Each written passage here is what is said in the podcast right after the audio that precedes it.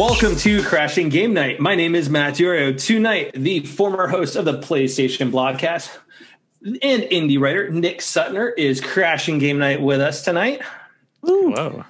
We are joined by the Beanied one, Gerard Barrera. And hello and salutations, greetings. Thank you everyone for joining. Oh hey, what's up guys? How's it going? How you doing? And of course, babyface Theowalski. I just love every time he intros. It's just like he paused for a quick second. He's like, "Oh, these guys are here too. Oh hey It's guys. not just me." That's like see, you got it. That's the point. Yep. Like And oh then- hey guys. And then the man with the couch, holding it down for our guests, is the one and only Lion's Mane, Jason How's Belidio. it going, guys? How's it going tonight? Boom baby. Hope I'm loud and proud. Nick, thank you again. Welcome to our couch tonight. It looks very comfortable. Thank you. Thank you so Oh much for joining. you know. Pleased to be occupying. Did you get some sun, Jason? Me, uh, yeah, I've been out. So I've you been got some outside, color, dude. dude. I've been I've been outside a Dude, you've lot. been yeah, you've been taking advantage of the the, the free COVID life now. no, The vaccinated life. Native life. uh, no, actually, I've been uh, like I've been training uh, outside a lot uh, lately Ooh, at work. Nice, so man. There go. it's it's uh, I, I got that huge uh, the huge Oh, the farmer's tan. farmer's tan. Look at that. Yeah, Boy, dude. Just Love it. Yeah. Classic. So, classic. so Nick, how you doing? It's been trying to get you on here for a little while now. I know I'm not. I'm to not great with uh, with answering Twitter DMs. Turns out, but I appreciate you uh, Very staying on top of me because Oh, yeah, absolutely. Yes. I'm elusive. Um, yeah, no, I'm good. I'm holding it down here in in Oakland, and it's sunny and nice until we're all like choked by uh, smoke in a few months, inevitably. Um, Right? uh, sorry, catching me at like a downer climate change moment. Um, but uh, yeah, no, I'm good. I'm um, trying to embark on some new projects and things, and you're catching me at like a particularly interesting time of like spinning up new stuff and um, just Ooh, got fun nice, working. very I also work uh, part time at Panic, who are a publisher based in Portland, who published Untitled Goose Game um, and Firewatch. nice. So always Love that. Love that game. Oh, Um, cool. Um, yeah, so yeah, lots of fun, fun stuff going on. Um, and Good it's you know, it's I'm trying to be part of the world reopening a little bit, but very conservatively and carefully. So that's interesting to navigate as well.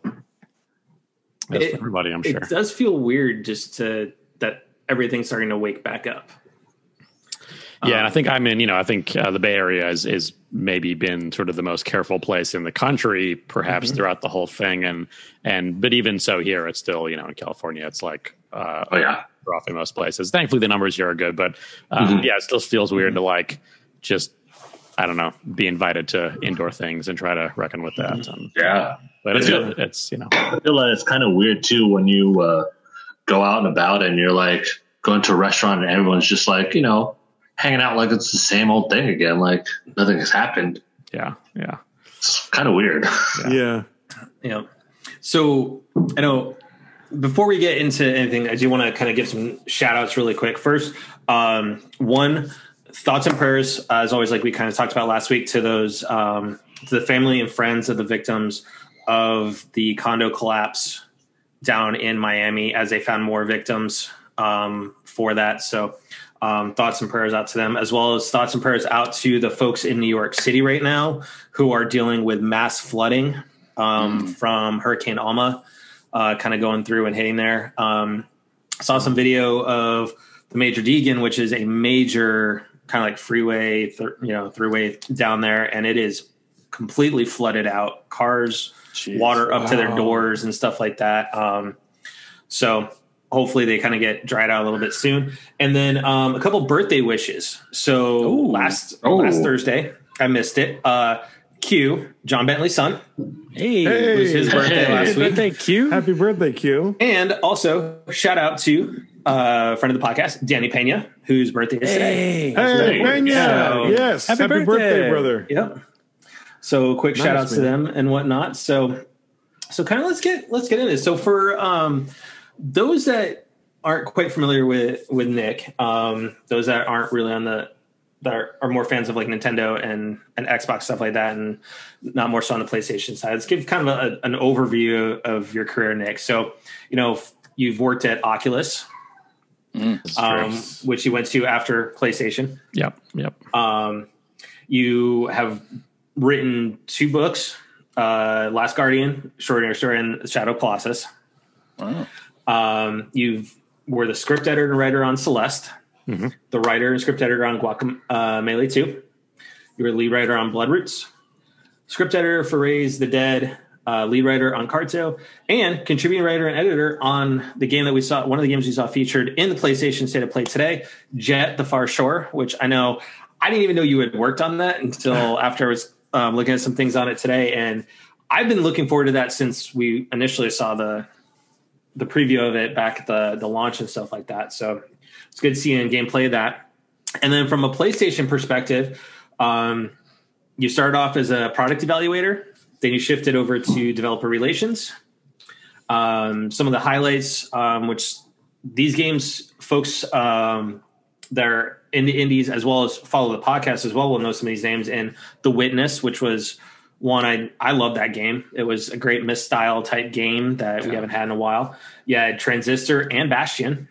Nice. I freaking loved Love Bastion. Bastion. The narration Bastion. was just like just made that game just that extra cool. Yeah. So good. Oh man, it was so good. um, Octodad and Axiom Verge, and you also were uh, involved with the PlayStation VR. Nice. And then, um, kind of like what we alluded to, is you were the co-founder and the co-host of the official play- uh, PlayStation. Pod, it's now a podcast, but at the time it was the blogcast. I know. Um, I don't support that change. it's still, I, Nick. It still feels weird to say official podcast instead of blogcast. It's just there's something about it. I, th- Um, I think there's a probably a good chance I suggested that name, but I can't claim for sure. I don't know. I would have fought hard against it if I was still there, but it's fine. Yeah. I get it. And uh, anyway, so you you were part of that podcast for 213 episodes. Damn. Dang. Dang, man. Impressive. So I gotta ask, what's it what's it feel like to know that you know something you started just recently celebrated its 400th episode? Uh, well, firstly, I didn't know it was 400, and I'm I'm sad they didn't invite me on. But uh, no, no, it's very. I, I- it makes me really We can happy. blame Sid, we'll blame Sid. We will blame. You Actually, go. I hung out with him last week, so I should have blamed him in person. Um, yeah, I mean, uh, it's yeah, and, and, you know, it's hard for me to uh, sort of think of that outside of also my context of like being good friends with those guys because yeah, I still uh, keep in touch with with Sid and Justin and and Ryan and like uh, Jeff once in a while and sort of the whole old crew and. Um, that was a really fun time and a really fun stretch for me. And before that, I started in the game. I mean, that was a that was like an A plus recollection of of my career. Thank you. Um, before that, I when I first started podcasting was back in my press days. I worked at EGM and 1UP.com for a while and started started EGM. with some podcasts there. Uh, right. Yeah, yeah, right. Uh, I, I I remember getting those all the time every week. yeah, me too. Or- You're like I haven't heard that name in years. That seemed to be like that seemed was- like my go-to magazine that I pick up at the airport. yeah. reading yeah, material for totally. my flight. Yeah. Yeah, me too. Long before I worked there, and uh, so that was really fun. And that's kind of where I got a taste for podcasting, and that was you know so I started in 2008 ish, uh, which is weird to think about at this point. Um, right. and did uh, if, I don't know a few dozen episodes of on a couple of the different shows before they laid most of us off.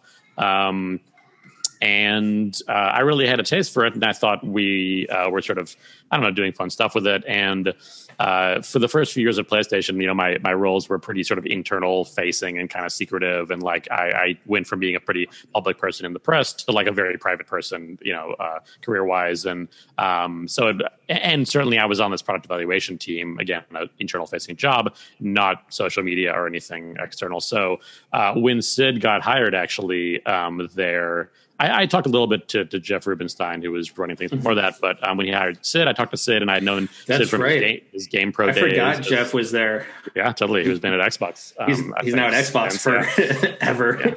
Um, and uh, yeah, and so I, I knew Sid a little bit from his GamePro days because because we were both pressed at the time.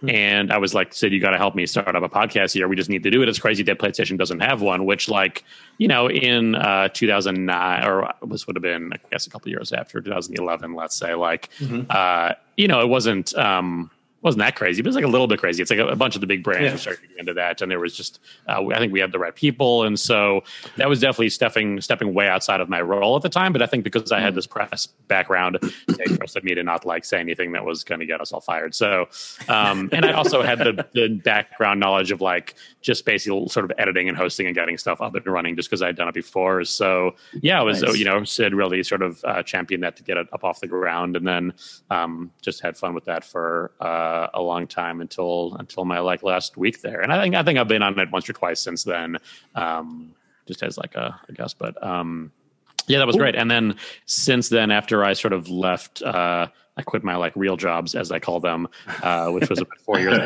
I've been working for myself and doing indie dev stuff, and um, I I wish I also now do a podcast called uh, called uh, Eggplant: The Secret Lives of Games, which is like a game design show. um, talking to developers and stuff. Um, Nice. so I went a while without podcasting, and it was kind of driving me crazy. So I spun that up again with some other uh, really smart game dev friends, and um, so still get to like get my fill of that. But uh, it's you know that's a very different kind of show, and it's like it's it's really fun sometimes like dropping into uh, a crew like yours and just like chatting about games and uh, Games what's in general. to us. And, Uh, yeah. I actually I have a question. So during your first uh, couple of years when you were doing the podcast, what was your setup like?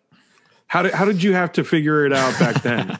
oh man i'm like what should i what can i say that wouldn't get anyone annoyed um it was kind of like um it wasn't i guess i'll say it was a thing that we we all did on top of our regular jobs. It wasn't like a part of my job. I was kind of like allowed to do it. And even for the guys whose job was like social media uh, this outward facing stuff it was a thing that they you know we recorded like uh, after work or like sort of in spare time and just volunteered our time kind of more as a as a passion project. And what you know maybe later it became a little more formalized of a thing but um and we recorded it like in sid's office forever. Like we didn't i think now the last few years pretty much right after i left i finally got like a dedicated record- recording space. Like a nice like sound baffled room. But uh, when i was there mostly it was like in sid's office with some mics on the desk and kind of a whole setup we'd haul out. And uh, so it was pretty like seat of our pants for years because we were just like you know our jobs were busy and we barely had time to do it but we managed to do it and put together a, a show that i was proud of I appreciate. Yeah, that's Nice, cool, man. nice. So The like you setup probably was- had the cameras like set into the laptop and then the mics set out and that you kind of that's how you kind of did, did it or No, I mean no cameras. Even it was not a thing that was Oh, like really? uh, ever filmed. Yeah, it was Yeah. just audio. So we had like a we had like sort of a full on like mixer. I mean, this was also in the when we started. It wasn't like there were USB mics, but I think they weren't quite standard. So this was like real, uh, what you know, kind of more like um, what are they called? I don't even know. Like if I were to plug the big Audio cable mics. into Yeah, yeah, yeah, audio exactly. Um, so like plug that into a bigger cable, which then goes into a mixer, which then goes USB out to a Oh, laptop. okay, so okay. like I think we had something closer to that. Um, so uh, you know, I think now it's it's way easier and more streamlined, and we didn't even have a great inter- interface to sort of like dial in guests because that wasn't a thing that existed until years later. So you, um, they had to physically be there if you wanted a guest. yeah, yeah. I think Yeah. once or twice we did maybe like a weird phone call thing that just was not good. But uh, and thankfully, because it's PlayStation, you have like developers and people of note swinging by all the time, so we were able to get guests and just being in the Bay Area. But Yeah. um, but uh, but yeah, and and I, I maybe they're doing more of that now. But um, yeah, it was kind of a shoestring thing for a while. Maybe not what you'd expect from. And, and I think the show we put out, I was. I think I, I, you know, I would have been proud to say that I don't think it sort of had those scars. It didn't feel like this hastily produced thing. We'd sort of wing it every week, but that's kind of how it was at the time.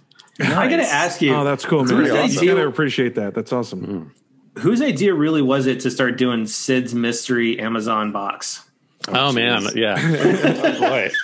That's uh that was such a fun segment. I think I think because we recorded in Sid's office, he just had like so many boxes sitting around that sometimes would sit there for like days um, before he would open them. And so I'd get excited. I'm like, Sid, how are you not opening these boxes?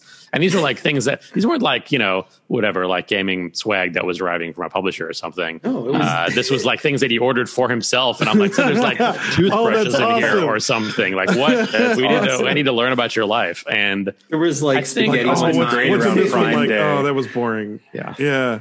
Oh, that's And- cool, man. I think it was kind of a, like an extension of um, again doing this as a thing because like we wanted to do it together to hang out, talk about games, and have fun, and like uh, it wasn't this sort of corporate mandated structured thing where we had to like hit certain beats or whatever. Um, so it was like, yeah, let's have fun and talk about what's in Sid's office. And like, I don't know, I would. You had a lot of freedom to play with it to, Yeah, to make yeah. it, yeah, Nice, to make it nice. your own, which is awesome. Yeah, and, and, you know, again, I think there's a line to walk there where it's like it was a positive show. We weren't going to like talk about games we didn't like because it's not really our place for us to do that there. But there's plenty to talk about that we did like. So um, yeah, yeah. Um, it was Well, a fun time. I miss those mean, guys. Nick, it was great. I mean, for what for the setup that you describe, it didn't sound like you guys were kind of running that type of a setup. It was Hmm. always clean and and very well put together. No, no, thanks. I appreciate that, and I, th- I think you know uh, if um, yeah, I think just because, again because it was sort of our our passion project on top of our day jobs, and it was something we just wanted to start and get the ball rolling. And then once you start a thing like that, you kind of got to continue it, right? You can't just have it go away. Uh, Eh? so Like- yeah, exactly. Yeah, Yes. Like, eh, case in point. right. It's important. You know, we do this on Perfect top example. of our. so we do this on top of our day jobs. You know, I start at six a.m. on uh, you know, here in Arizona, and you know, Jerry works all day, Theo works all day, Jason's, you know, hanging out at I, Costco all I, day. I wake I wake up when uh, we start recording, maybe in about an hour or two. So I'm like yeah. wide awake, and I'm Yeah. like, oh, cool. Having having a couple drinks. Yeah, yeah. Uh, So, so with that, Nick, so what what made you gravitate towards the indie side of gaming? Um, I think uh, so. Th- I mean, this this really started back in my press days again, kind of like 2007 ish when I was working at those outlets, and at the time, this was kind of the early days of uh, Xbox Live Arcade and PlayStation Network, and I reviewed a lot of those games at the time, and I somehow ended up becoming like the indie guy at at those outlets, and um, partially just because they were smaller games and I was newer and I got assigned to them, but for me. I mean, and still, I think that's where a lot of the innovation and risk and interesting stuff comes from in the industry. That's what's great about indie games, and I think um, you know, and there's lots of reasons for that. You can afford to take risks when you don't have like you know hundreds of people's livelihood and huge tens of million dollar budgets of marketing and whatever like at stake it's like you can be you can be a little riskier.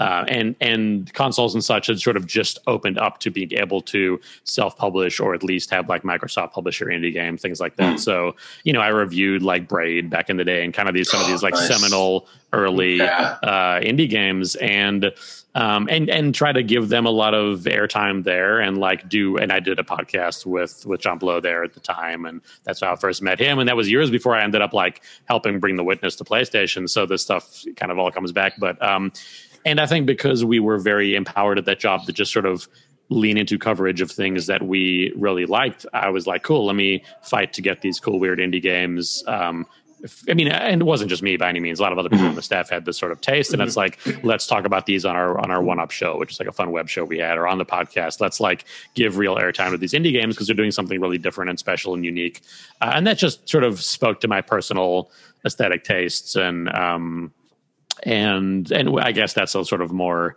ineffable thing to to an extent, but so yeah so when i you know i was like the indie guy and then again they like laid off all of us and i was like well i'm and i wound up through playstation through a series of events and um was this, did this product evaluator role but whenever i got a chance to work on indie games that were coming through and this was like when that funnel started to open up like just a bit more and people could self-publish and there were sort of some good momentum there those are always the games that i got most excited about and those were also the developers who were sort of the most like uh, receptive to feedback and just fun to work with and i started kind of moonlighting and i'd go to the game developers conference here and i'd go hang out in the independent games festival and i'd talk to an indie and I'd be like, your game's great. You should put it on PlayStation. I don't, I can't really help you myself because that's not my job, but let me like maybe connect you to someone who can and sort of did some of that and kind of moonlighted as like this indie developer relations guy until Wow. it kind of became my job Nice. along Pretty with some yeah. other people. But, um, So you were kind of like the all talent about who you know. The go-to All guy. you know. Yeah. Definitely the go-to guy. Well, well, yeah, well, one, one of a few, well, not just me, but, uh, but, I, but yeah, I, I, I uh, yeah, just just try to similarly at PlayStation, try to push for like um, giving more time and attention and love to uh, a, a section of folks who are making some of the most interesting games, and whether Yeah. whether that me- you know whether they are indie or not however you define indie whether that's sort of spiritually based on the type of game or the actual literal independence of the studio or the size of the team or the size of the budget regardless i think uh, indies just tend to make some of you know the more interesting games um, and therefore i think it's worth paying attention to uh, regardless of any sort of bucketing as as indie Yeah. So Nick, what was it? What was it like, at least from your point of view, trying to you know being that spearhead to the evolution of the indie mentality at PlayStation? Um, I, I you know, I think uh, a lot of us were again we we were sort of moonlighting in some of the stuff of like let me go talk to indies because I'm interested in that space and I want to try to help them. And um, at the time, uh, I think the leadership was supportive of what we were doing, and um, that we had this uh, fund called the Pub Fund, like publisher fund, where we sort of got to help uh, fund some games and help them come to PlayStation in a bigger way. And so uh, I was sort of involved in that. And then when um, Adam Boyes came on board, um, who you might remember from he was a longtime PlayStation guy, and he, he runs uh, Iron Galaxy today, or one of the guys who runs that, who Most just got infamous Oh. E3 yeah starts. yeah, and, and him and good- Shu going, "This is how you trade a game." right, yeah, exactly. Uh, and congrats to Adam because Iron Galaxy just I think today they won one of like the best They places won- to work work with Yep. work for. So, um, so when Adam came on board, I think he really also helped. Uh, he sort of saw what we were doing in this little corner with indie stuff and helped like give that a bigger stage, as it were, like literally at E3 and put indies on stage for the first time and do a lot of that. So really, it was just a lot of us, um, you know. Uh, pursuing things we cared about personally and like some of it was selfish for me. It's like I, i'm a console guy. I want to play your game on playstation so let me help you do that. Um, There you go.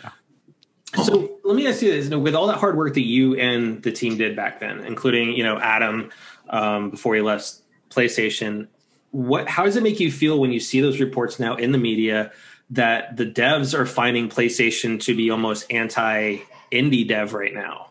Mm-hmm. especially being um, someone who was at the like forefront. You were you were at the front of the mm-hmm. line when it came to PlayStation and, and Sony and Indies. Hmm.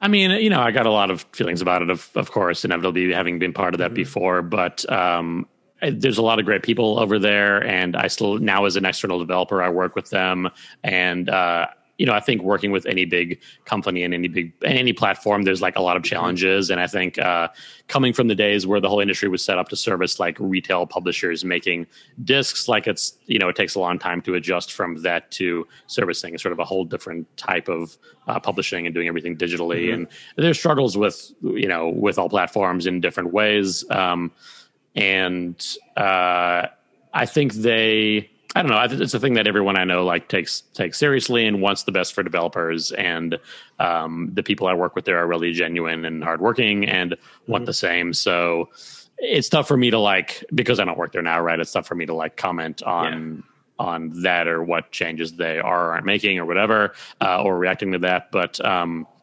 but uh, yeah, I've had. I mean, and I, you know, again, I work with, uh, I work for like Panic as well, and we are publishing a game called Nour, Play with Your Food. This weird sort of food experimental art sim. We're publishing that on PS5, and really excited about that. Nice. And uh, you know, we they've been really supportive of putting us on uh, their you know various media channels, and we had a video in. Um, I forget if it was a state of play or something else a while back, but um, so uh, Play with Yeah, your so- food, huh? I'm sorry, Playing with your food, huh? and with your food exactly. Um, Nice. yeah so i you know I, of course it's like i don't i it doesn't feel great to like read those headlines um but i know there's like a lot of people there fighting for making things better um to be like the best platform for indies so uh yeah that's a So from the sounds of it, I know like not to put you on the spot, it's more like you're you're finding it good versus these might just be outliers that just happen to be grabbing the big attention where they just scream loud enough to say, "Hey, we're not getting attention," and everybody's picking it up and making it like no. I, I mean, I don't want to devalue anyone else's experience. I think, and uh, I think the experience, anytime being uh, a small, I mean, in any industry, whatever, being the small company working with the big company, like there's always going to be struggles that come with that, and I don't want to diminish anyone else's struggles. And I think, uh, you know, every storefront is really crowded, uh, and that's one of the challenges: is standing out and getting featured in any way, like. Um, uh, so yeah, I think that's that's totally like valid criticisms. Um, and I don't, you know, the, the problem even of like that sort of thing of storefront being crowded still wasn't like as extreme as it is now. So I don't really know how you deal with that. Yeah. Like, th- thankfully, in some ways, it's like not my problem to solve. But certainly, I'm I'm someone who has to fight for that too, uh, alongside other people to sort of get games that work on supported in different ways.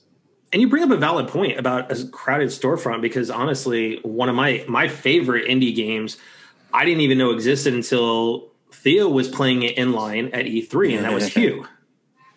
I absolutely love Hue, but I never knew anything about it until I saw you know saw it being played, and sure enough, here it is on the store, but it's buried in between all the other noise. So I think to that that does bring up a very valid point that it's um, one of those things that I think that at least with the PlayStation Store as it is right now, there at least on the PS5, there's that indie section on there that you can at least go in there and they kind of have the indie games kind of segregated a little bit from a PS5 perspective. Um, but from an indie developer standpoint and game maker is where do you see the or see as big the biggest challenges that um, you have in this current climate of gaming where you've got you know game pass and and everything else Yeah. what are those biggest challenges that you face I mean, like you said, it is it is standing out for sure, right? It's like uh, even bigger than any one platform. It's like there's just tons of releases, right? There's like a thousand plus games released every day. I think on Steam alone. Um, so and and again, I think there's storefronts are trying to sort of like deal with that in different ways and sort of let the good stuff bubble to the top. Uh, it's whether that's automated or, or curated or whatever, but. Um, that you know that is a challenge for exposure and i think that's also why people are leaning more heavily on things pre-release like having some social media presence or like I, you know there was a whole article i read recently i want to say it was on vice um, about people using tiktok to like market their indie games which is like this huge under tapped resource um, and starting discord communities and talking to streamers and doing like early access stuff. Like there's a lot of things you can and and depending on the game probably in your resources should be doing uh, Yeah. to sort of drum up this audience beforehand so you're not entirely reliant on day Totally one of, of you know someone featuring your game on their storefront. Oh, yeah. um because that's i think that's not something that uh yeah like there isn't room for every good game to be featured. So i think you have to you have to sort of assume that you're going to need to fight for yourself um, and just do your best to to gather that interest. And uh, and it's not that's not like a um, expertise of mine definitely. So uh, i would hope to sort of like work with people on my team or hire another team who has that expertise to help me stand out. Um, or you know working with a publisher is another way of course. Like a lot of these publishers have pre-existing relationships with platforms um, and have these set marketing channels and have their twitter followers and everything. So it can speak directly directly to people is there when you talk about the, the platform stakeholders and stuff is there what can they do you know when we're talking you know playstation xbox nintendo i mean all of them right? Is is there something that they can do better in order to help promote indie gaming as a whole? You know not just specific games you know like you mentioned where they're spotlighted but as a whole to kind of drive it the same aspect that you see kind of like AAA's. Um, it's a good question. I yeah. Uh, I mean, I think they've been doing it in an ever increasing way uh, over the past 10 years or so. Since these times I'm talking about when self-publishing became a thing uh, and trying to find like like you mentioned with state of play today right where uh, like that also which I just watched like a second before I hopped on here with you guys like watch the Jett video. That was great to see. I didn't know I mean I, I did work on the game but I'm not involved like day to day in what's happening with it. So that was a nice surprise to me to see that they put some gameplay footage and stuff out there.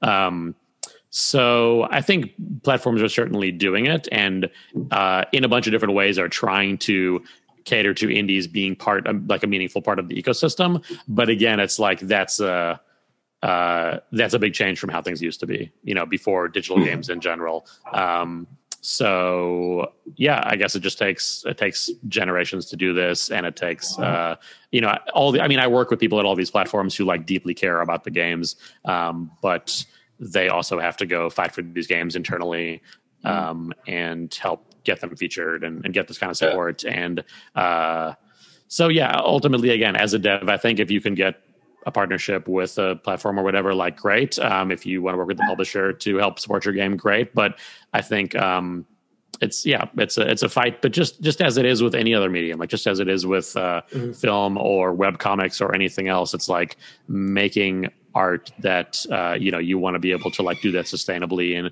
um, build your life or build a studio or whatever. And it's like, how do you stand out from the crowd? Um, I, you know, I wish I I wish I knew because I would I would be doing that in different aspects of my life. Um, the biggest thing I'll say, which I gave a talk on for, for a few years, which um, is on YouTube um, now. I gave it a GDC like two or three years ago.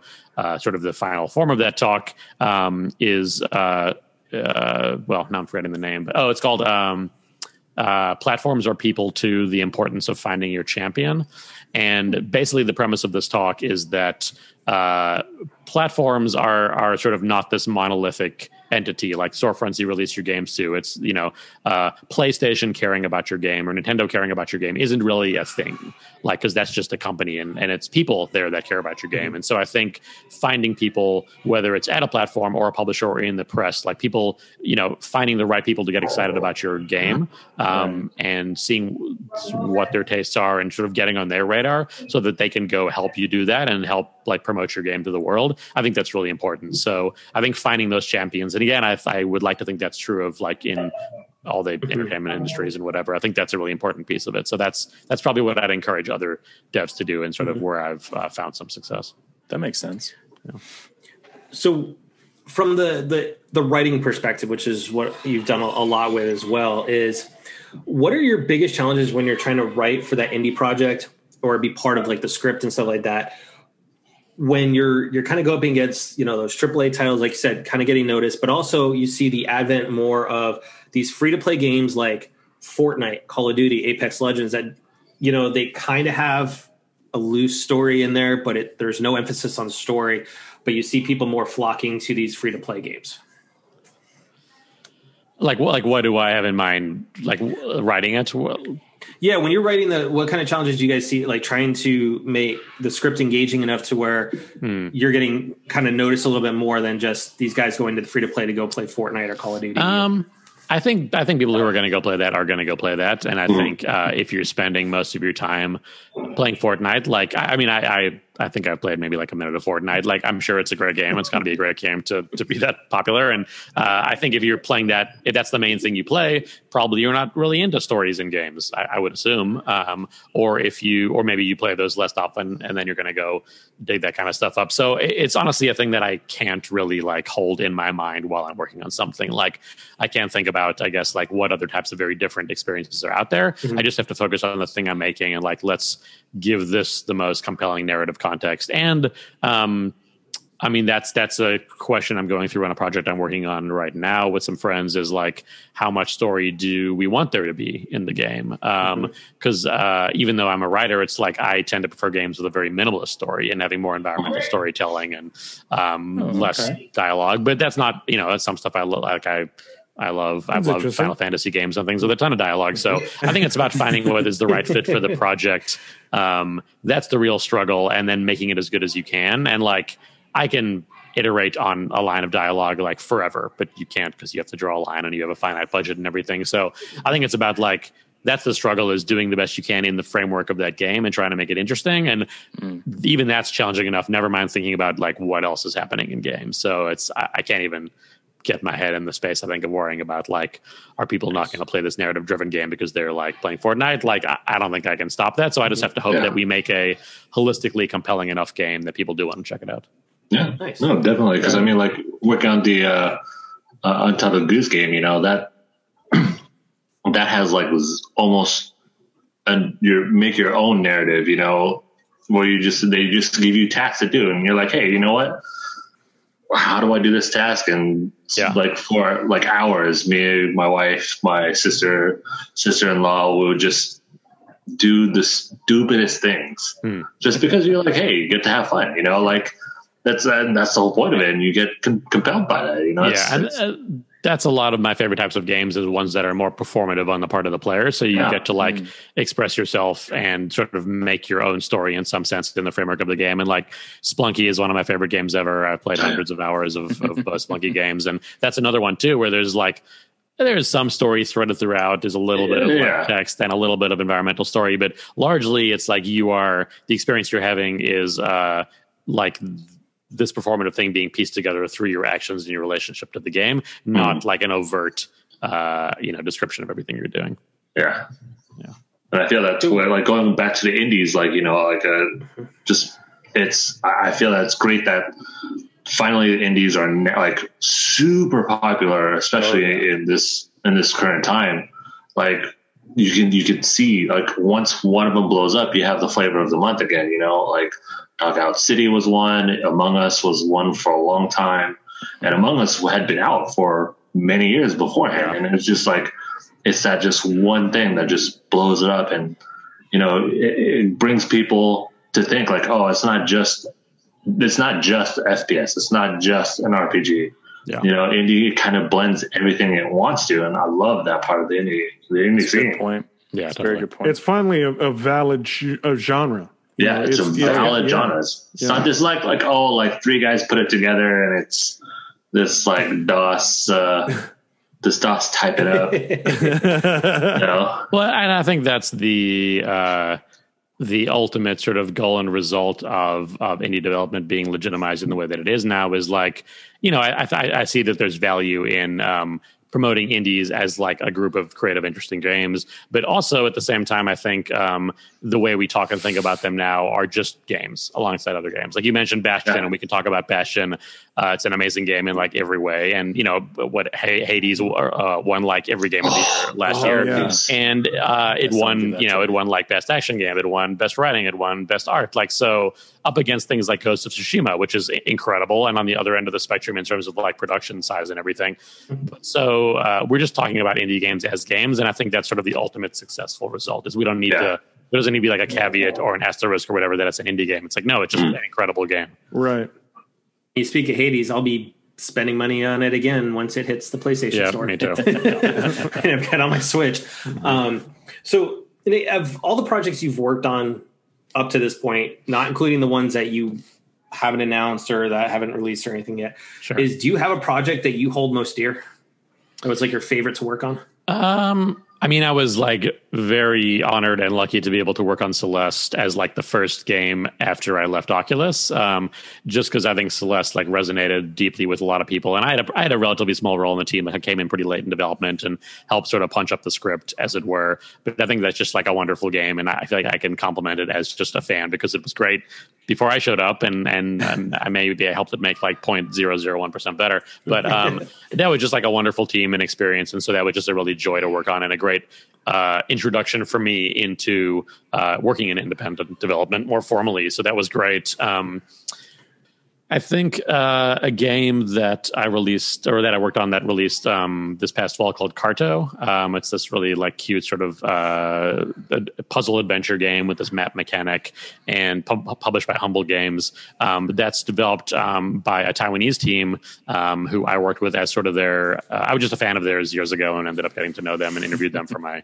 Shadow of the Colossus book and some other stuff, and ended up coming on as kind of a consultant and then becoming their uh, sort of lead writer and and dev guy. Oh, Um, just because those are my two weird like skills that I sometimes do on the same game, uh, even though they're very different. So that game I'm really proud of because I think I came in like early enough to have a meaningful impact on um, on the narrative and um, Oh, got to write some really uh, some really bad jokes for, uh, which was fun. and um, I think that game has just been um, received really warmly, and uh, it's you know it's in Xbox Game Pass, which meant that just like a ton of people have played it, which is nice. So I can go on on Twitter and search for Carto and like see people talking about it, and sometimes pointing out jokes that I wrote and stuff, and that's just super fun for me. Um, uh, there was actually a really nice uh, quick story I'll tell for that game. There's an event um, annually during Game Developers Conference here called Day of the Devs that Double Fine puts on, and they did this in, at the Alamo Drafthouse Theater here in San Francisco a couple Nice. GDCs ago. And they had a thing where devs would come on and they would showcase their game, and they would um, sort of like play the demo and talk about the game for like On the 15 like on the Alamo on the movie screen? theater. Yeah, exactly. Wow. Oh, which was awesome. So, um, so I went there to uh, so um, Leo, who's like the creative director and lead on the game. Um, he was there presenting it, and I came just to watch it and support him. And I, I uh, like was watching him put on this demo, and that was actually the first time. So I had I'd come in and I had sort of like rewritten the dialogue in their demo.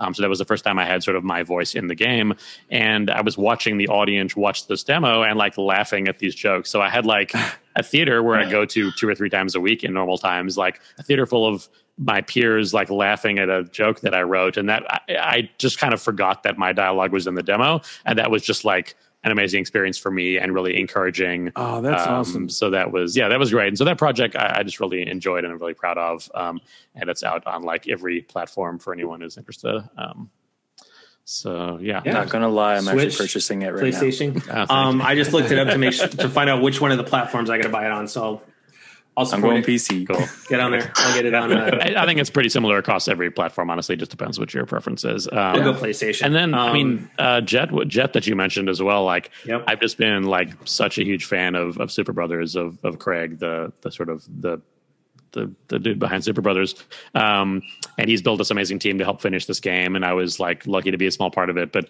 I'm just really psyched to have another game out there from him um, and for everyone else to get to experience it. And was Mm-hmm. yeah really impressed by the gameplay video they put out today because it's just that much more polished and uh, It- than than when I it worked. It feels a little bit like No Man's Sky in in some yeah. regards. yeah yeah sure Um, Yeah, I got that. which vibe talking well. about you know small teams and everything like that. You look at, I mean, Hello Games. That was yeah. one person really at the time really starting that project. Um, so when you look back at your days at, at PlayStation with bringing these indies to the platform, do you have like a kind of like a top five list of your favorite games? I know you mentioned Oh Spelunking, man. so we can as kind hard of like of a question that. That's, as that that is, probably I is know it's like hard. my top five children. Um, yeah. Right, exactly. It's Oh, I have. I mean- uh, okay. um, you want to say it right now on the air? You can declare your favorite child for all. Oh, right now, I mean, Jerry knows it. I mean, right now, my 16 month old is dealing with teeth. You know, he's got two teeth coming in right now, so he's not sleeping well unless he's held. So, you know, Oh, I'm boy. trying to help out because my wife now gets up at 4:30 in the morning to go to work. So, because I work from home, you know, I have the ability to where I can just literally get up at a quarter to six, Yeah. Walk down the hallway to the office and and start working you know? So i, I kind of take you know try and take care of him as much as possible. But as of late he's been kind of keeping me up a little bit longer kind of like Losing- losing when he was like an infant. Just a little. Knocked down a no I, I love him. It's just yeah it's just one of those things like right now. Yeah. It's a minimal margin between Um, them. I mean, I- it's also tough for me because I think a lot of these, like the devs I work with, are like really good friends of mine, and it's hard to sort of separate the fact like I just value their friendship and and therefore that pro- I really value the projects really deeply. Um, so some of them, for instance, like N plus plus. I don't know if you guys have ever played the N series. It's like this incredible, uh, really difficult platformer with like thousands of levels. Um, and there was I- N plus was a game that I reviewed back and again back in my press days.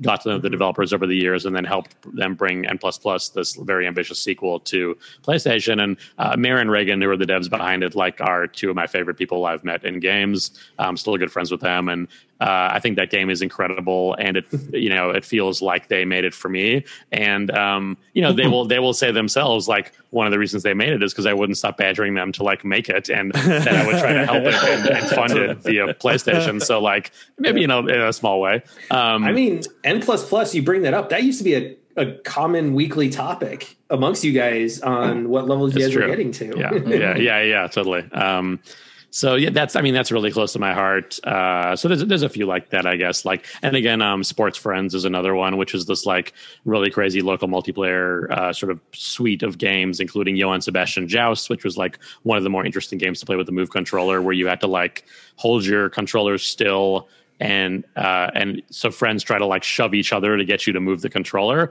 and then you're out. So it's like this physical person tag game, uh, which is amazing. You guys should all Google some some video footage of Oh, this. Um, and uh, so my my really good friend Doug, um, he's helped put together that package with people like Bennett Foddy and other amazing devs, and um, that I worked really closely on him with, and they did a Kickstarter that we sort of integrated the PlayStation stuff into, and back sort of early days of this stuff, and um, and he's one of the co-hosts of my podcast as well now. So there's just people in my life like this that like projects are really meaningful to me because I I just was a huge fan of them, and I, I managed to help them out at PlayStation, and then also just through that process, I, I sort of made good friends out of it, and I think that's the most you can like, the best you can hope for from a job. So uh, that's like a couple that that jump to mind at least. Um, Awesome. yeah.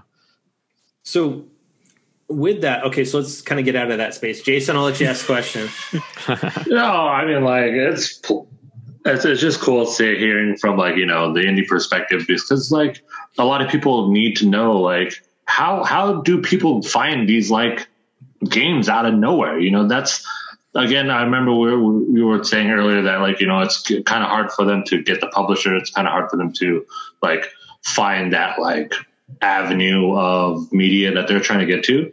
But I mean, like it's like it is difficult trying to find these like pinpoint ones unless Yeah. like someone a streamer just like blows it up, you know. uh because I mean, N plus, I would I had never heard of it, you know, and it, even though it was already like kind of you like you had reviewed it, it's just is there's like some some like way that you can Yeah. find these small indie things. It's a great question. I mean, I think it's changed a lot too because 10 years ago, it was just a matter of like tuning into a handful of websites. You know, it was pre streamers and pre like uh, Yeah. YouTubers, and um, the sort of the role of the the press in games has changed a lot. Uh, and it's not just about sort of like focusing on one set of curators. Um, for me, I feel like I get it. Like, uh, you know, I, I, I mean, I kind of hate all social media, but I do. I'm like a prisoner of Twitter. Um, so on Twitter, I feel like I follow enough other uh, people that I like in games, whether it's like other developers or uh, yeah, or some press people or whatever. And I feel like because I follow enough of them, I feel like interesting things kind of get filtered through their lens and exposed to me as well. Um, like their suggestions for games, like anyone playing this, you got you should try it. and Yeah, or yeah, they'll just tweet know. about what they're excited about, or like, oh Yeah. man, I'm loving this game. Um, so that's a great way. I think, uh, you know, I think there's game communities like like ResetEra, the message board, which is one that I've just like followed for many years. That um, that's one place too where I feel like interesting stuff often sort of like bubbles to the surface that I check out.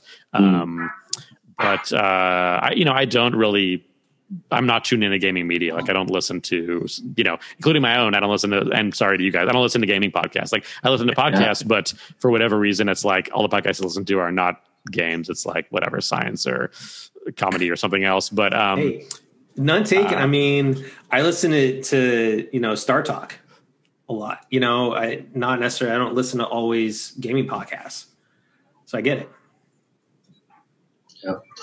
Yeah, no, it's just always interesting, and that's why I was just curious seeing from uh, a like a side perspective, you know. And I like I was able to get Theo into one of the games, uh, uh, Killer Queen Black. Um, or that bomb game that we tried. oh yeah, and also keep talking and nobody else explodes, you know. And I, I feel that it's, it's is kind uh, of like indies are kind of at this weird like middle avenue where you still hear it word of mouth or by a friend or it's getting publicity or it's Yeah, getting oh, promoted you know definitely. uh, it's still growing but it's still at that like cool like it, it still feels very indie so. Yeah, Yeah, And Well, I mean, I still appreciate with like indies that like or like the conventions that really give the opportunities to the indies because like uh, if you ever go to PAX, like PAX has a great Mhm. area for indies and so many. That's that's how I got into Contrast when it was before it came out yeah. that indie game, and that's and that's how I discovered it. Was just because I went to PAX, and there was such a great uh, environment. God, I gotta go back and them. finish that. Thanks for reminding me about that. You're welcome. Thanks, I mean, I played. I remember getting Contrast back when it first came out. Like I mean, that's another game on the list that I haven't actually finished, but I own. But Yeah, no, there's there's tons, but I, I like I love just checking out like what who's playing what on indie scenes, you know, because those are like I, I get the flavor of the month, you know, like right now Knockout City is still like reigning supreme ish. Mm. Um, but you know, like once the next one comes out, like everyone's just like, "Yo, like you gotta check it out." And I they're, mean, they're moderately cheap too. You know, like they're five Yeah. to ten dollars, fifteen usually at like max ish. You mm-hmm. know, quote unquote. and a lot of them are decently long for that price. too. Yeah. Oh man, like it's it is. They put they put heart and soul, and that's what you Welcome see back, baby. the most. Like well, sorry about that. That's No no worries, the first no time I've ever done It's that. all. I like But- I, I just kicked my power outlet and just all my stuff yes, I totally do that all the time. i've done that before too dude in my in my 13 years of podcasting. I've never done that. So I'm sorry. hey, there's a first for everything. Um, Hey, but no, hey. like I love that. Just like you know, like you can see, you can feel the heart and soul of every indie game that they put in. Like you feel it from the first minute all the way to the very end. You ride along the whole time. My friend just finished off uh, Monster Dungeon Monster Monster something, and it was, and we would all just play along with him. Like he would stream it, and you'd get all these different monsters, and all of us would just start naming it these like random things. You know, just because like you get you you go along this journey, you go you do go along a journey, and it's not. And even Journey, Journey was amazing, but uh, you go along this journey, and you're just like, this is like one like small group of people that is just like this is like what I want to see. This is what like my my vision of the game is, and it's just like man, Yeah. like to put it There's, into there's really been a, thir- a thirst for originality and and different perspectives and different looks. I think that's what Agreed. indie has really brought was just a very imaginative, different types of games that people find unique and True variety. yeah, true Yeah. variety. That's why it's. And I think so we're we're we're getting more So and more good. appreciative of that and wanting that. Nick, let me ask you a question. So, did we, when the Vita finally was like, it, we finally got that nail in the coffin on the Vita? did we really lose a champion on the on the indie side? Because I mean, that platform was great for indies. Uh, it, it was, yeah. It was. I mean, a lot of my favorite indie games too are, I think, are like Spelunky. Even I think that was like my favorite version of Spelunky. So that was, um, yeah, yeah. I, I that I mean, I, I played it a lot for years, and it was sad to sort of like see it die down as a place people would port games to. But I, I was like, you know, long gone by by that point. Um, but uh, yeah, I love that. I love that little thing. Hey, I still play mine. Yeah, I feel like nice. Matt's as gonna a- start a uh, a little petition, a little Well, Yeah. what's Online. funny is Yeah, hashtag Twitter's doing it- hashtag, br- hashtag revive back. Vita. it's Yeah, not even revive that the Twitter's doing it for us because um, you know Nintendo announced the new Switch with the OLED this week, and everybody has been saying, "Oh, look, Vita did that how many Yeah. years ago?" Yeah. Yeah. So there's been kind of like this movement. You know, everyone's kind of talking about Yeah. the Vita all of a sudden again, Uh, and it's great to see. Yeah, I mean, I think Vita Vita fans are really like uh, proselytize it, and both the developers as well. That's why some there were like all these great indie games on Vita is because as soon as developers got their hands on it, they're like, "Oh, this is great! I want to I want to experience my thing on this." Um, so uh, yeah, I, you know, maybe it, it it wasn't like the most uh, massively adopted device, but I think everyone who had it like had a lot of love for it. I, and I, I've actually been I, I mess with Matt about the Vita all the time, but I've actually I've actually uh, reiterated and said this too. If it was ever to make a comeback with what we have to work with now in t- technology and the controllers, the haptics, everything, even remote play, Yeah, I, if it, there was ever a time for it to come back, I would say now. I would definitely it to agree have with that. quite uh, you know a good chance of not dying out but kind of making kind of a rebirth Well, I I will also, if I can be a little bit self promotional on behalf of Panic, who I work for, I will also promote uh, another another uh, portable, which you guys may may find interesting uh, if you haven't seen it yet, which is the Yes. Playdate. What? Playdate, oh what which has uh, a little crank that pops out on the side, which can be used in gameplay. No, Uh, it is a black and white screen, uh, very very high contrast. It's really beautiful, and this will we're we're That's taking pre-orders for that for this thing soon. And it's a cool little device that a bunch of red indie game uh, devs are making games for. So oh that's super oh, no cool man. That's What? awesome. yeah, Does there's, it come in different colors? Uh, nope, just this color. Um, Okay. just, just a very. It's, it's so it's made. Um, the design of it is by Teenage Engineering, who do do a bunch of different like high end kind of synths and other music equipment, um, based in Sweden. And uh, we put out kind of a Nintendo Direct style video about the Playdate uh, a couple weeks ago. So I'd encourage folks to go check that out. If if the concept of having like a weird black and white portable with the crank is intriguing to you, like go watch this little like twelve minute video because we I'll really check break that out. down a I'm lot of like flashbacks to like Yeah. Game Boy days. yeah. Just Oh, with- man. oh, game boy color yeah yeah Right, And it's yeah. and it's super oh, thin. original, it is. man. It is thinner than my wallet, so I like, like I can just Yeah. like. and you Totally. said uh, That's cool. nick you said it was on uh, kickstarter Um, no, so we're going to be uh, just opening up pre-orders basically, uh, like cool. r- really soon. Um, oh okay and so it'll just be yeah, it'll be like sort of an on pre-order thing. Um, kind of if you've seen like the analog ST or any of those, there's been like these other portable platforms that play like like SNES games or Genesis games or whatever.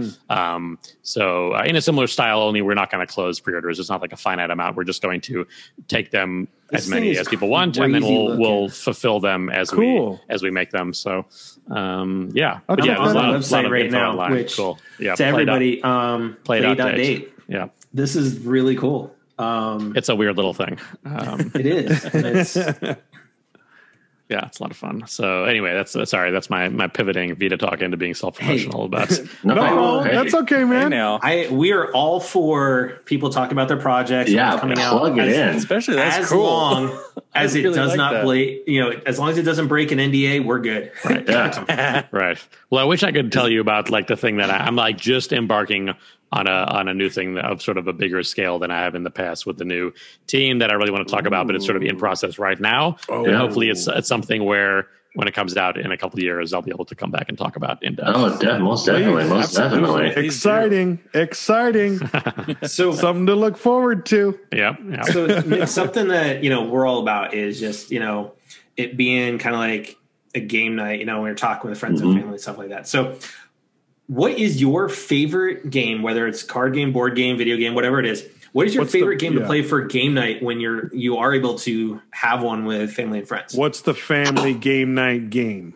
Oh, man. COVID, during as you- COVID. As soon What's as the threw like in- challenge accepted game? Yeah. Oh, uh, well, man, as soon as you do in board games, that's tough because I'm a big board gamer as well. I wish I could like. Oh, th- sweet. I have like a massive closet with a several hundred games right over there that I Oh, pivot around. Um, there is a game. I'll just tell you about this very weird specific game called Wind the Film, uh, which is made by a Japanese publisher called Saashi and Saashi. And I, I'm very into Japanese games as well. And uh, I usually, in normal times, I, I do like an annual trip there and I go sort of do some deep deep shopping and bring back a whole bag of, of games and, and you, can, you, can, you can you can import some of them but some of them you gotta gotta go hunt down on foot um Because the shops Yeah. out, yeah, the shops out there, man, they've got libraries. Yes, yeah, yeah. exactly. Yeah. Uh, so It's Wind the Film is this really interesting game about um, Japanese street photography in like the 50s, I believe, based on a certain type of camera uh, that could like take two exposures on the same uh, frame of film. Um, and it's just this game. I think Japanese games tend they have a few things in common, which is why I like them. Uh, one, they tend to be smaller scale and come in smaller boxes, like a lot of things in Japan, because people's homes are smaller. Um, so a lot of them are sort of necessitate smaller boxes. Not, I feel like a lot of Western games are like you know giant uh, box of like um, uh, what's it called, the big classic like top game of the past few years. Um, Like Gloomhaven. Yes, thank you, Gloomhaven. Yeah. uh, which I also have in my closet. But like Gloomhaven's like this like twenty five pound game engine Like a 30 pound thing and it, with like 30 hundreds pounds of and it's got like 5,000 little pieces. Like, yeah, and like you know, Like, yeah. you- a session's going to take you ten hours, whatever. I've sort of gone the other direction where like I love like a twenty to forty minute game. I think Oh, yeah. can knock out. I think uh, aesthetically they tend to be really beautiful. I think just a lot of Japanese art direction is really interesting, um, and thematically as well. Like this game is about street photography. It's not just whatever like fantasy Yeah, it's pinpoint. That's overtaking sweet. land That sounds whatever. interesting. Very Um, pinpoint. really great and the metaphor of taking film really builds into the gameplay where each turn you have to like snap photos that go uh, you you have a hand of cards but you can't adjust the like the order of the cards. So you snap a photo and you put it on one end of your hand and then you have to wind the film in quotes uh, and you, have to move one uh, card somewhere in your hand to somewhere else in your hand and then play cards from the back of your hand. So it's just this really interesting metaphor for like winding film in a camera and you're capturing different Cool. value pictures uh, anyway it's a i realize i'm describing like a very specific game but it is like my maybe my second favorite board game. And uh, most people I play games with, like they played it at this some point because I've always busted out, and I've brought a couple copies back for them as well. And I think it's just like an incredible game um, that uh, is difficult to get, but hopefully that's not always the case. I think like there's a French publisher who has the license. A lot of other country uh, public, con- a lot of publishers based in other countries tend to like license these games for their country. Um, Yeah. But I'm hoping eventually someone licenses this to bring it to the U.S. because it's like just one of the best games ever, and uh, I'm reminded of that every time I play it. So that's probably my Ah. my weird my weird game night pick. I would be a nerd with that game. Great, yeah. Yeah. he Oh, that's the definitely your photographer. wheelhouse. Yeah, as soon as his you went wheelhouse. to photography, I mean, Yeah. I am like straight I'm to like Matt. Justin. Like Justin and I have actually talked on Twitter and stuff like that about our cameras. so Yeah. we're we're um Yeah, Justin is a deep So- deep photography nerd. yes, he is, and I am jealous of some of the equipment he has. um, No, that stuff is expensive So- too. yes, it is. I mean, my camera body alone was sixteen hundred. Oh boy. Yeah, yeah, and it, it takes some gorgeous shots. I mean, I'm a I'm a Canon guy. I know Justin's a now moved on to Sony Sony glass and whatnot, which that's Sony's making some really good glass. Um, so yeah, so as as we kind of wind things down tonight, um, Nick, what what have you been playing lately? If you have any time to play, yeah, yeah. I you know I try to. I mean, it is difficult. Like sometimes when you work for yourself, you can just spend all your time working if you let yourself. So, but I tried to sort of have a good work life balance, especially uh, while we're still kind of semi lockdown, um, just so that I can, uh, yeah, stay healthy and balanced and everything, which can be difficult. But the game I've been playing most recently, which is a game I've played like a million hours of over the years. I don't know if you guys have ever played the Earth Defense Force series. Anybody? Yep. Yeah. Okay. Great. Okay. No. I got one or two. Yeah. Um, it's just so it started as like a like a budget series in Japan on the PS2 days, um, and I'm playing Earth Defense Force Five currently. I'm on my fourth playthrough with a friend. Uh, we're like 210 hours in.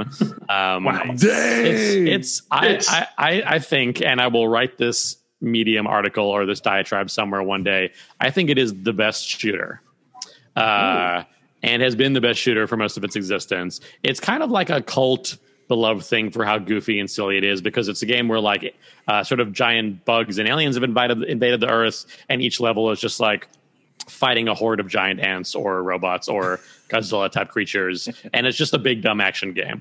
Um, but I think there's actually a lot of really brilliant, funny, interesting game design within that framework. And uh, oh, let me, let me turn my air filter off. Uh, sorry. Um, and it got all angry and loud because again california air just comes and goes in quality. Um, so uh, there's been a, several of them throughout the years and again we're sort of deep into many playthroughs on this one. It's like my comfort food. I play with my friend alfredo uh, one of my best friends who lives in la so it's it's my it's like the only game i really play online but it's like a way i keep in touch with him and it just ends up being a nice social lobby like a lot of these things. But i think it's just a brilliant series. Um, there's like an endless amount of content in them and it doesn't feel cynical. It feels very generous with the different fun things you can do. Uh, it has different character classes that all play very differently and that's why we're on our fourth playthrough is because there's four character classes and we change classes each time so we're, we're playing through with every different Yeah. pair oh nice. characters. Um, one just came out called World Earth Defense Force World Brothers on Switch and PS4, um, which is it, it looks a bit, it has a very different art design. It looks more like Roblox, and is I kind of hate how it looks. Um, but I will still play it because it's in the series. And so this one we're kind of finally wrapping up so that we can move on to that one. And also Earth Defense Force Six, the next mainline game in the series, uh, there's some video out there for that. That's been announced. It's sort of the one se- one of the few series that still comes to Japan first and then comes to the US like a year later. Like Yeah. it usually does in Yeah. the sim ship. Um, that one uh, I also might try to import because I'm crazy. Um, it's just a big dumb shooter, but it's I I think it's actually also brilliant um, and very satisfying and and does scale uh, and just action set pieces in a way that like no other game does, and I find it very satisfying. So that's the main one. Uh, I've also been playing a little bit of Manifold Garden, um, which was a really beautiful indie game that came out like a year ago or so on like a bunch of platforms, including PS4 and Apple Arcade. It got a PS5 patch recently. You might have seen a screenshot of it at some point. Uh, it looks like an MC Escher painting, very sort of like black and white, very stark, but sort of crazy, infinitely repeating geometry. Um, you should just Google some screenshots because it's really stunning. And uh, it's this guy, William Chyr, the developer uh, based in Chicago. Um, he is an architecture guy. He wasn't a developer, he was an architect. And he sort of assembled a game and built this team. And it's, I find that I'm really enjoying these last few months playing games, um, both that and other games I've been playing for my podcast, made by people outside of games. I think if you bring non-games mentality and you aren't sort of leaning on the history of games, you can tend to make some more interesting stuff that people who are really embedded in games wouldn't really think to do. Um, so I think the games are not really great and as, is sort of uh, you know as interesting as it looks, which I think is really high praise. Um, I was looking at buying that one when I was looking through the indie games last night. I'm watching Yeah. the trailer right now. This thing looks gorgeous. It's really gorgeous, and especially on PS5, it's like silky smooth. Um, Oh. And uh, just yeah, really interesting and creative, and um, the sort of game where it's just like fun to walk around and look at things and take screenshots. Nick, I think uh, my wallet is starting to hate you right now. Yeah. Yep. I totally understand your addiction, man. Uh, I, I have a similar one with Red Dead 2. Oh yeah, yeah. Oh yeah, At That, yeah. That's another one where We you could just, do like, it- play Is it forever. simply an Jay, don't addiction, start. Don't or is start, it Jay. raging on problem?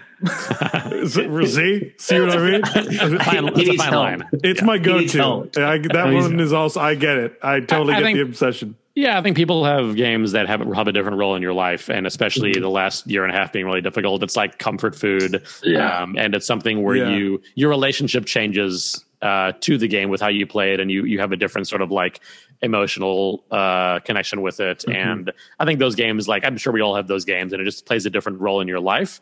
Um, it's not a thing I want to play because it's the hot, cool new thing, or it doesn't sort of like. Um, you know, stimulate me as a as a creative person necessarily, or I mean, maybe it did initially, but it, that's worn off after like hundreds of hours. But it still really like you know uh, fills my cup in some ways. So I think that's important to have those too. So so don't feel any shame about Red Dead. Oh, I don't. No. I find that I find it He's proud of interesting only because what I played of Red Dead 2, I like that is a game that I feel like like hates its player more than most games.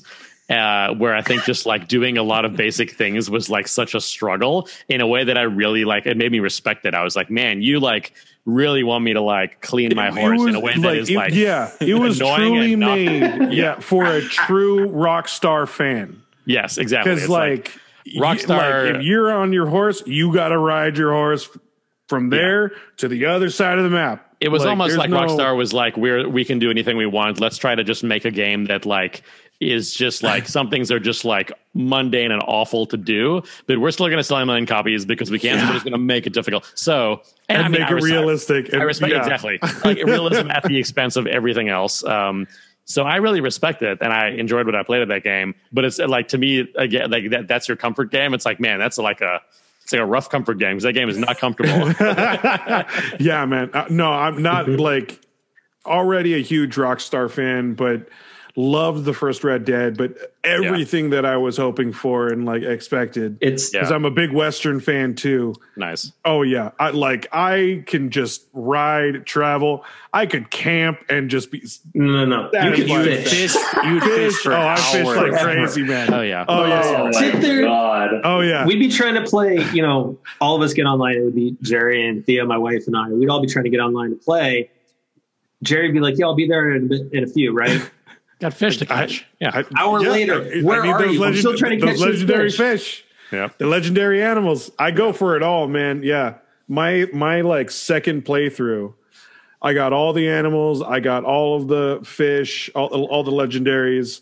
And like, you know how you, you scribble in your journal, like the little hmm. script. I'm pretty sure I got every kind of scribble you can find. Nice. I like how you also could Yeah. be describing Animal Crossing, by the way, with everything you just said. See, that's why I couldn't get into am, an, uh, a- animal Animal Crossing. That's why we point over to Matt for Yeah. that one. You're like, I played this game. Yeah. That's right. Matt. That's why I couldn't get into it because I was I'm already Um, hooked on one other game. That was already too much. That was another commitment game. yeah. Yeah, yeah, yeah. couldn't do it. But So, it was fun. Jerry, what have you been able to play in the last? You're gonna laugh at me because it's Oh, my Lord. other. It was my other addiction game that I was gonna mention. Newman's in chat, so Yeah, just I'm gonna I got just back preface in, it. dude. Uh, I'm finishing my third run through of Breath of the Wild. nice. There you go. Yeah, yeah, yeah, yeah. So I started. I, I when I when I stopped playing it, it was still fairly early. So uh, I'm. It's like I'm playing the beginning of the game, and I like I'm having a blast. Do you ever So- watch any of those uh, speed run videos of people going through? Nope. Dude, you need to load up. Dude, you need those to watch those. Those are hilarious. Actually, These are the you- craziest things they do. You do might be with right, the time 'cause- stop and launching rocks and stuff. It's There's so probably it, there's So, probably a run Jerry- happening this week, right? Because Games Done Quick is happening right Yep. now. So yeah, there you go. Yeah. You might be right because I, I'm. I might want some like tips on how to like climb a bit faster or get like to certain No. areas fast. Oh no, because dude, man, it's not I- just I one swear- side of the map to the other in seconds. Yeah, I feel like the weather is just can always against you in that game. It's whenever you're climbing, it immediately starts raining. yeah. Oh my Well, god! okay, But I have an important question for you as a huge fan of that game. Mhm. Uh, because I need to I need to represent my favorite game, uh, the one I wrote a book about. Uh, have you played Shadow of the Colossus? Absolutely. Okay. I even have the I, I Okay, have the I uh, can- re-release in, on PS4. J- I great. can Just- go on record. I have Right. never played it. However, I did try to fire it up last night, but I was just so tired. I was like, I can not give it the Oh. full attention to Yeah. begin with. So I that is Yeah. a game that actually I'm getting ready to start playing. Great. Oh no joke, That's man! great. Like I, I have to say, I, I, my first copy I bought. Jason and I were working together at our video game store. I could not stop raving about that game because I like it was one of those first like kind of games that came out that was just so different. I worked at EB Games at the time, and Oh, it had same effect on me, and that's what got me into games. Yeah. Yeah, I like Uh, I destroyed that game when it came out on PS2. And, and I think Oh, I uh, I, I bring it up mainly because um, so when I wrote my book on Shadow of the Colossus, uh, it- this is in the Boss Fight book series, which is sort of all books about different um, like classic games or, or niche games or something um, by different authors. And uh, one thing I mentioned in there is I think Shadow of the Colossus actually was a very singular game that largely was not very influential in a lot of overt ways. I think Ico, which was like its predecessor, was very influential in games like The Last of Us, Half Life, and Mhm. other big series. Uh, Shadow of the Colossus was influential in other ways of sort of um, games about scale to build a sense of awe and minimalist storytelling and reductionist design. But as far as other games that sort of have any sort of the feel of Shadow of the Colossus, there's very few. But this was in a pre Breath of the Wild world. Uh, Breath of the Wild came out, and actually, I think just in terms of being in a big landscape on your horse by yourself, oh, it's very much like all the stuff to do. I think Oh, it was yeah. actually very aesthetically influenced by it. So my book, I think, is not quickly out of date. I've, I've sort of wanted to write like an updated chapter about this, but um, but uh, but yeah, I think anyone who enjoys Breath of the Wild, it's like a lot of the DNA of that game. I think stems from Shadow of the Colossus. Absolutely. Yeah. Uh, a- Definitely. A, large portion of it. It's yeah, very influential from. I mean, like the uh, what was it? The director. Uh, Fumito Ueda. yeah, wait. a- Like all three of his games, he, uh, Ico, Shadow Colossus, and Last Guardian. All three of them have like. If you take bits and pieces, you can build Breath of the Wild. Honestly, hmm. Yeah. from all three of those games. Yeah. and it's it's just uncanny that you bring that up because yeah it is a this was made what 2000 2005 for Shadow of the Colossus. Yeah. Yeah. yeah 2005 this is 15 ish years ago Yeah. that is And just like it was it's it, it was still such, it was still holds up. so it, it still holds up because it was it not only did it stand out but it was also one of those first kind of games.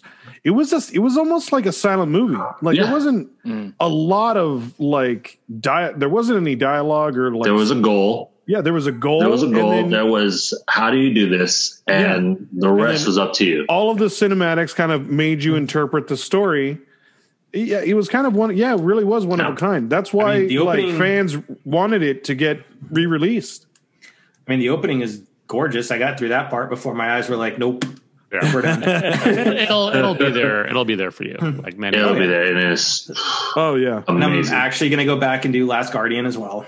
Nice. Give that another, yeah another try and see if I can get through it. It just Another at the beautiful time I played it, too. it wasn't it wasn't holding my interest. So I'm going to give it another shot. I mean, just to, to see it- how it and is. that's that's the thing too you know like it is it, it's all all three of Ueda's games just like my wife is a huge fan of it Cool. so like it just instantly was like she's like oh my god it's made by the same people like Yeah. Yeah. I'm picking it up and it like it it has that story where it's a story telling a little bit but you kind of piece everything together yourself Yeah. you know and it's so great And, and I think Last Guardian as well. That reminded me. I think in some ways, uh, Ueda-san's games are also a little like player unfriendly in the same way I was joking about Rockstar, where they prioritize certain things like animation over responsiveness. So, and that that is.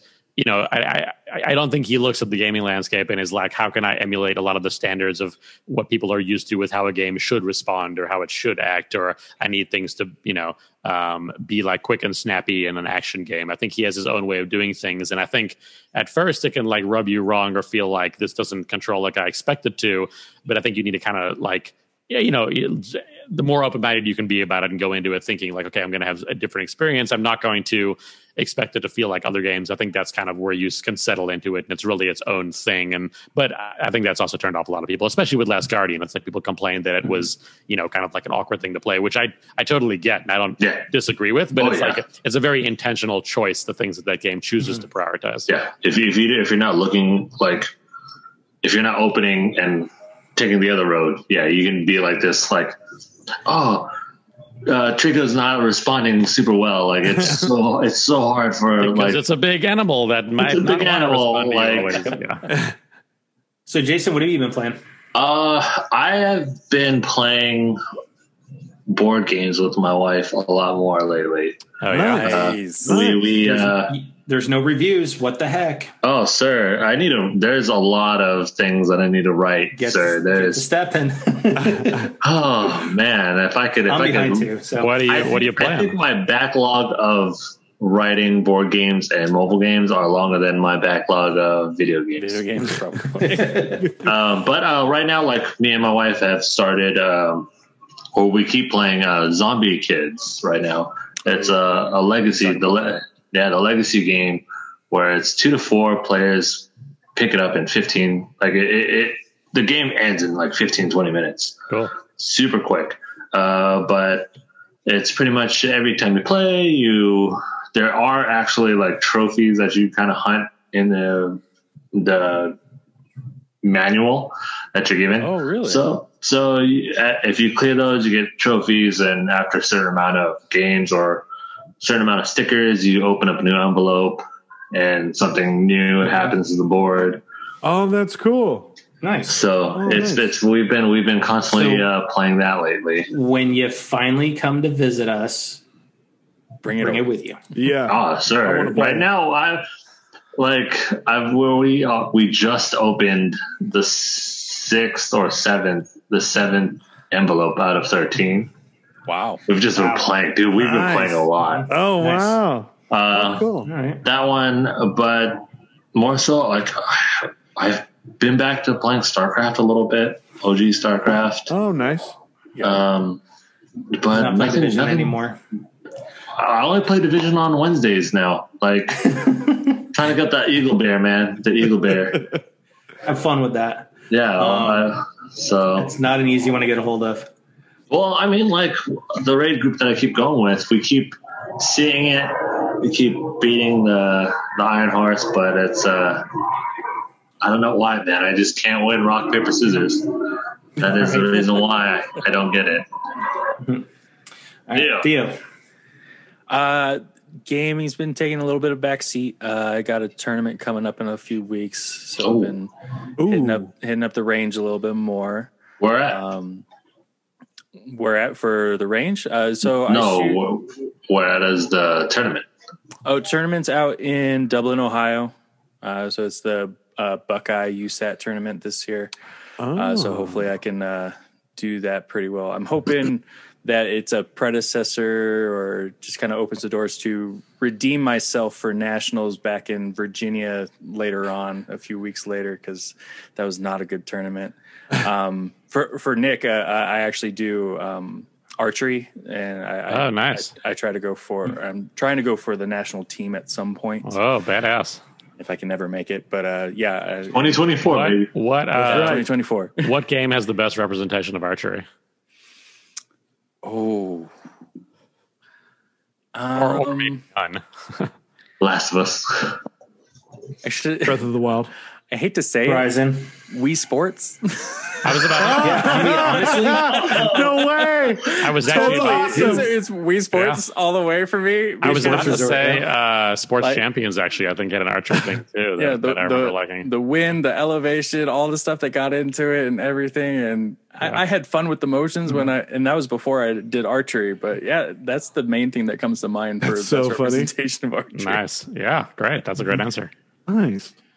So uh, for me, Matt, it's what have you now, been uh, playing? it's now week two where Animal Crossing has not been fired up. Yes. Oh, are we Oh, seeing a it. trend here? Kicking the Um, habit, sir. Bum, Kicking bum, the habit. Honestly, honestly, my Switch hasn't really been fired up other than to swap cartridges out of it for Cody for him playing like Mario Kart and Mario Odyssey and stuff like that. Um, just haven't felt like playing it really. I've been playing a little bit more on the Vita. Um, Oh, I'm nice. back to my addiction of uh, Fat Princess, the the match game. that was on Nice. there. Rob, you Piece of cake. Fat Um, Princess? Classic. Dude, Wow. I, no, it's the it's the match three game. that they did. Oh, Yeah. that It's one. just- okay. It is. It's so simple, and it's just like it frustrates me because I want to beat it on all the different tiers and stuff, and I just keep going back to it, and then the game decides, "Hey, I'm going to kick your ass," and there's nothing you can do about it.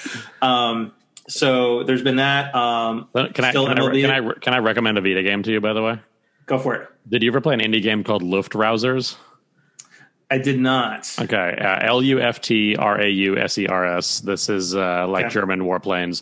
Um, this is made by Vlambeer, uh, Rami Ismail, and he made. They went on. To, they made Super Crate Box. They made Nuclear Throne, Mm-hmm. uh, a bunch of other like great indie games. Uh, it's just this little like fighter playing game um, with a very sort of minimalist aesthetic, but you keep unlocking different planes and and weapons and stuff, and it's just really satisfying. And I think that's You already hooked him. is like the best, like plays best on Vita for Um, sure. You already Um, hooked him. You gotta get You it got quick him. before the store Yeah, I'm closes a- too. I'm a Ace Combat guy. Um, yeah. but uh, no, I've been playing more on the lead the show. oh, nice. How's your season?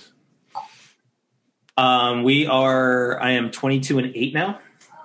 Oh, Still oh. keeping that run. It's only two losses per week. It's pretty good. Um, yeah, so there's that. Um, I tried to play a little bit more of uh, Gran Turismo Sport. It just didn't. It wasn't resonating with me. Um, So I've kind of moved on from it. Honestly, I was talking to Jerry about this when he was over for the Fourth of July this past weekend, and honestly, I should have gone with my gut feeling with it because of how we thought about it at E3 when we got to play it when they had the pods and stuff there. Um, I I still think in some ways Drive Club is a little bit better in in some regards. Um, you know, but going back to play Drive Club, it's you know you it has shown its age as well. You know, being it did come out in the beginning of the PS4 cycle. You know, back in 2014. Um, so you know, I kind of moved on from that. Um, tried to do, like I said, Shadow of Colossus, but I was just too tired for it. Um, just more playing Ratchet and Clank with the boys. Um, that is kind of like the game that they like to go Oh, to bed to and stuff. So we're on our second love the playthrough. I, I didn't even mention that, Um, but I did. I did 100 percent that game too. The recent one, yeah. Oh, Yeah. good. Yeah. And Um, actually, I uh, one Matt, trophy Matt left said to that there are a lot more Easter eggs one- if you use the Rhino. Yes, with the Rhino as Yeah, you level really? it up Oh more. yeah, Matt was telling me all the ones they found. Yeah. So far, I've I've gotten the um, Thunderjaw from Horizon. Insane. Um, like, the the actual I found this the other night too. And I'm actually taking pictures of them as I find them because I'm going to do a little thing for our for the website and stuff. But um, the like the saber tooth cat from Horizon. I can't remember the name of it right now, but that's in it as well. oh, no way. Oh really? Um, okay. I found Sly's Van, Sly Cooper himself, Jak and Daxter, Wow. That was um, cool. the little guy from Sunset Overdrive. Nice. oh, um, sweet. There's there's a couple more. Oh, and uh, the plane from Uncharted One, Nathan Drake's Jeep from Uncharted Four. Um, Sick. So it's just more and more. I, I love playing because I put it on infinite ammo because I want to see all the different stuff that comes out of it. So That's um, awesome. That's been really good to to play with the boys. So that's their kind of their jam. And then honestly, um, you know, because I was talking to Theo about this yesterday and where my headspace has been for I haven't really alluded to it for the last, you know, week or so, is I've been playing a little bit more Tetris Effect. Nice. Um, nice, man. Because that is, um, you know, as our listeners have known this, you know, for two years. I mean, this Saturday will be the two year anniversary of, of mom's passing. yeah. Um, and Tetris was our, it was our jam, you know, going back on the original Nintendo, sitting downstairs at the house. Um, so it has been helping me a, a little bit take that edge off just Good. enough. Um, Good for you. but Yeah. you know it is it just i haven't really done a ton of gaming um i'll play a little bit of MCG arena and whatnot um but i've been kind of just chilling just spending time with the family a little bit here and there and you know not Good. not quite as gaming the last week or so so to speak um going back through star trek next generation oddly enough. um god that ga- that that show does not hold up. It's like back in the 90s when it when it came out and you tried going back to watch the original star trek it just doesn't it was the campiness and everything. Yeah campiness is there too. So it was like I, i'm like i watch this religiously every week. Oh no. Um other than that though it's yeah it's just been chilling. Good man. All right. a little bit. So so as we close things out nick why don't you let the listeners know where they can find you on social media if they would like Yeah. to follow you Yeah, uh, just at N Suttner, N S U T T N E R, N Suttner on Twitter. Uh, that's probably the, the thing I use most. Um, and there's links there on my profile to my website, which I need to update, and uh, the podcast I do and other stuff. So uh, Yeah. that's appreciated if anyone wants to check out my stuff or check out any of the games that I mentioned. Nice. Absolutely. So, so Nick, I want to thank you for crashing game night with us tonight. Yes, thank you it's so great much. having you on. So Um, yeah, thanks for letting me crash. You are more than welcome to come back anytime you want. You have no Couch is ready.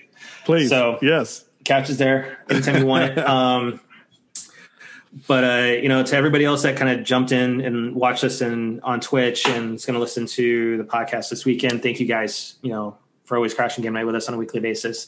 Um, we do this for you guys. You know, yeah, we do it for us and whatnot, but it's more.